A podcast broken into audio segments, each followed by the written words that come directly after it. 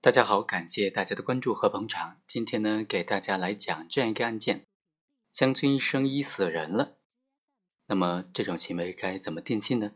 应当以什么罪来追究他的刑事责任呢？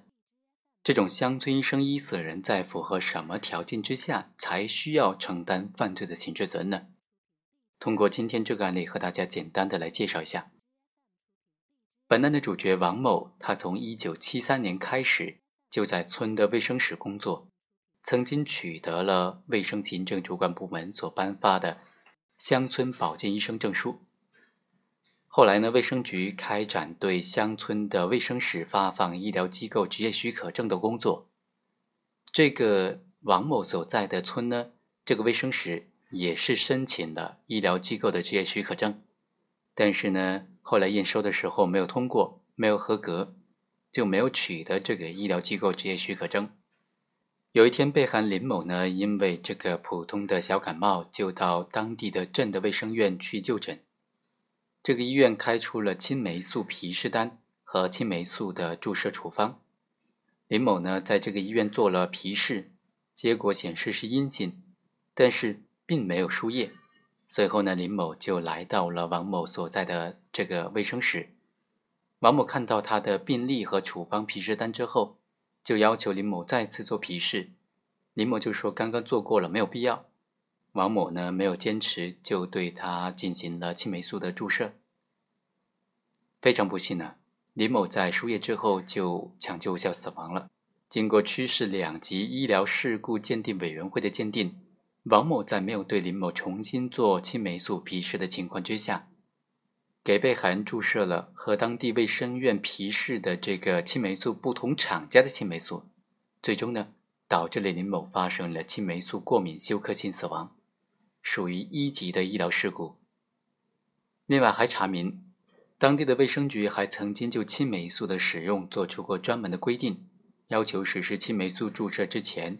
一定要核查这个注射卡，做到人卡和皮试结果以及药物批号等等四个完全相符合之后，才能够进行青霉素的输液。王某供述说，青霉素更换厂家之后，应当做重新皮试，这是行医三十多年来的常识。那像这种情况之下，该怎么定性呢？一种意见就认为，王某他是没有执业医生的资格的。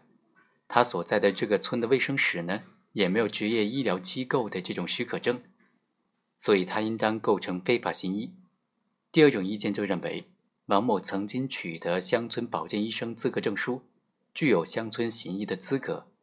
他所在的这个村的卫生室长期也从事诊疗工作，没有领取医疗机构执业许可证的主要原因，是因为主管部门管理不到位，所以对王某应当视为是医务人员。他在工作当中严重不负责任，违反了青霉素的注射的规定，造成就诊人死亡，应当定性为医疗事故罪。第三种意见认为，应当定性为过失致人死亡罪。那本案哪一种意见更加符合法律规定呢？综合全部的案情和证据，我们认为应当定性为过失致人死亡罪。首先，他在主观上不具有非法行医的故意。非法行医指的是。没有取得执业医生的资格的人非法行医，行为人对于非法行医行为的心理态度就是直接的故意，明知自己没有取得医生执业资格，仍然要实施非法行医的行为。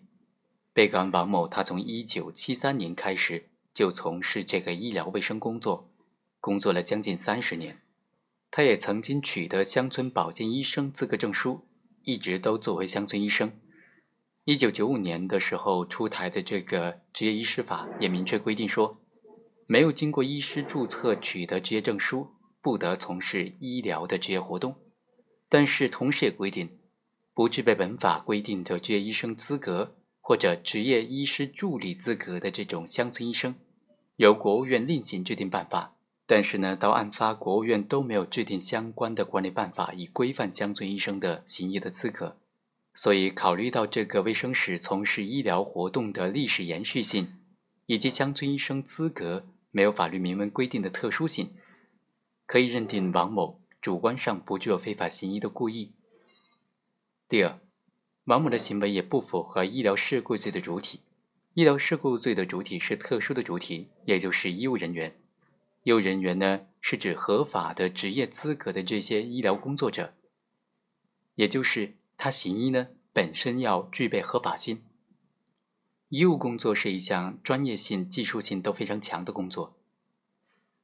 在职业医师法当中就明确规定，在我国从事医师职业工作必须同时具备两个基本条件：第一是取得医师资格；第二进行注册，领取了医师的职业证书。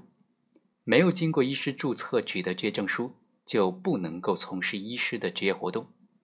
本案当中，王某没有取得医师资格，也没有进行注册，所以他根本就不具备这种医师的职业证书。他虽然取得了乡村保健医生的资格证书，但这个证书载明本证书是医疗技术水平的证明，不得凭此证流动行医和个体开业。所以呢，王某的这个主体啊。也不符合这种医疗事故罪的主体。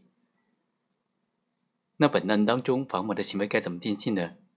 归根结底，还应当定性为过失致人死亡罪，也就是由于行为人的过失导致别人死亡，主观上只能是过失，包括疏忽大意的过失和过于自信的过失。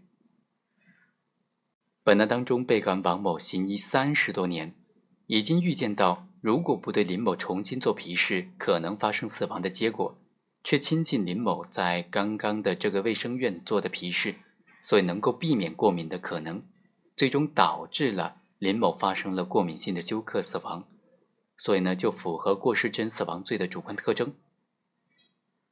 过失致死亡罪呢，它客观方面还必须要求说行为人的过失行为和死亡结果之间存在刑法上的因果关系，在这个案件当中有没有呢？当然是有的。医疗事故鉴定报告当中明确表明，王某在没有对林某重新做皮试之下，就给被害人使用了不同厂家生产的青霉素，导致了他的死亡。所以，王某的过失行为和被害人的死亡之间具备了刑法上的因果关系，对王某应当以过失致人死亡罪来追究他的刑事责任。好，以上就是本期的全部内容，我们下期再会。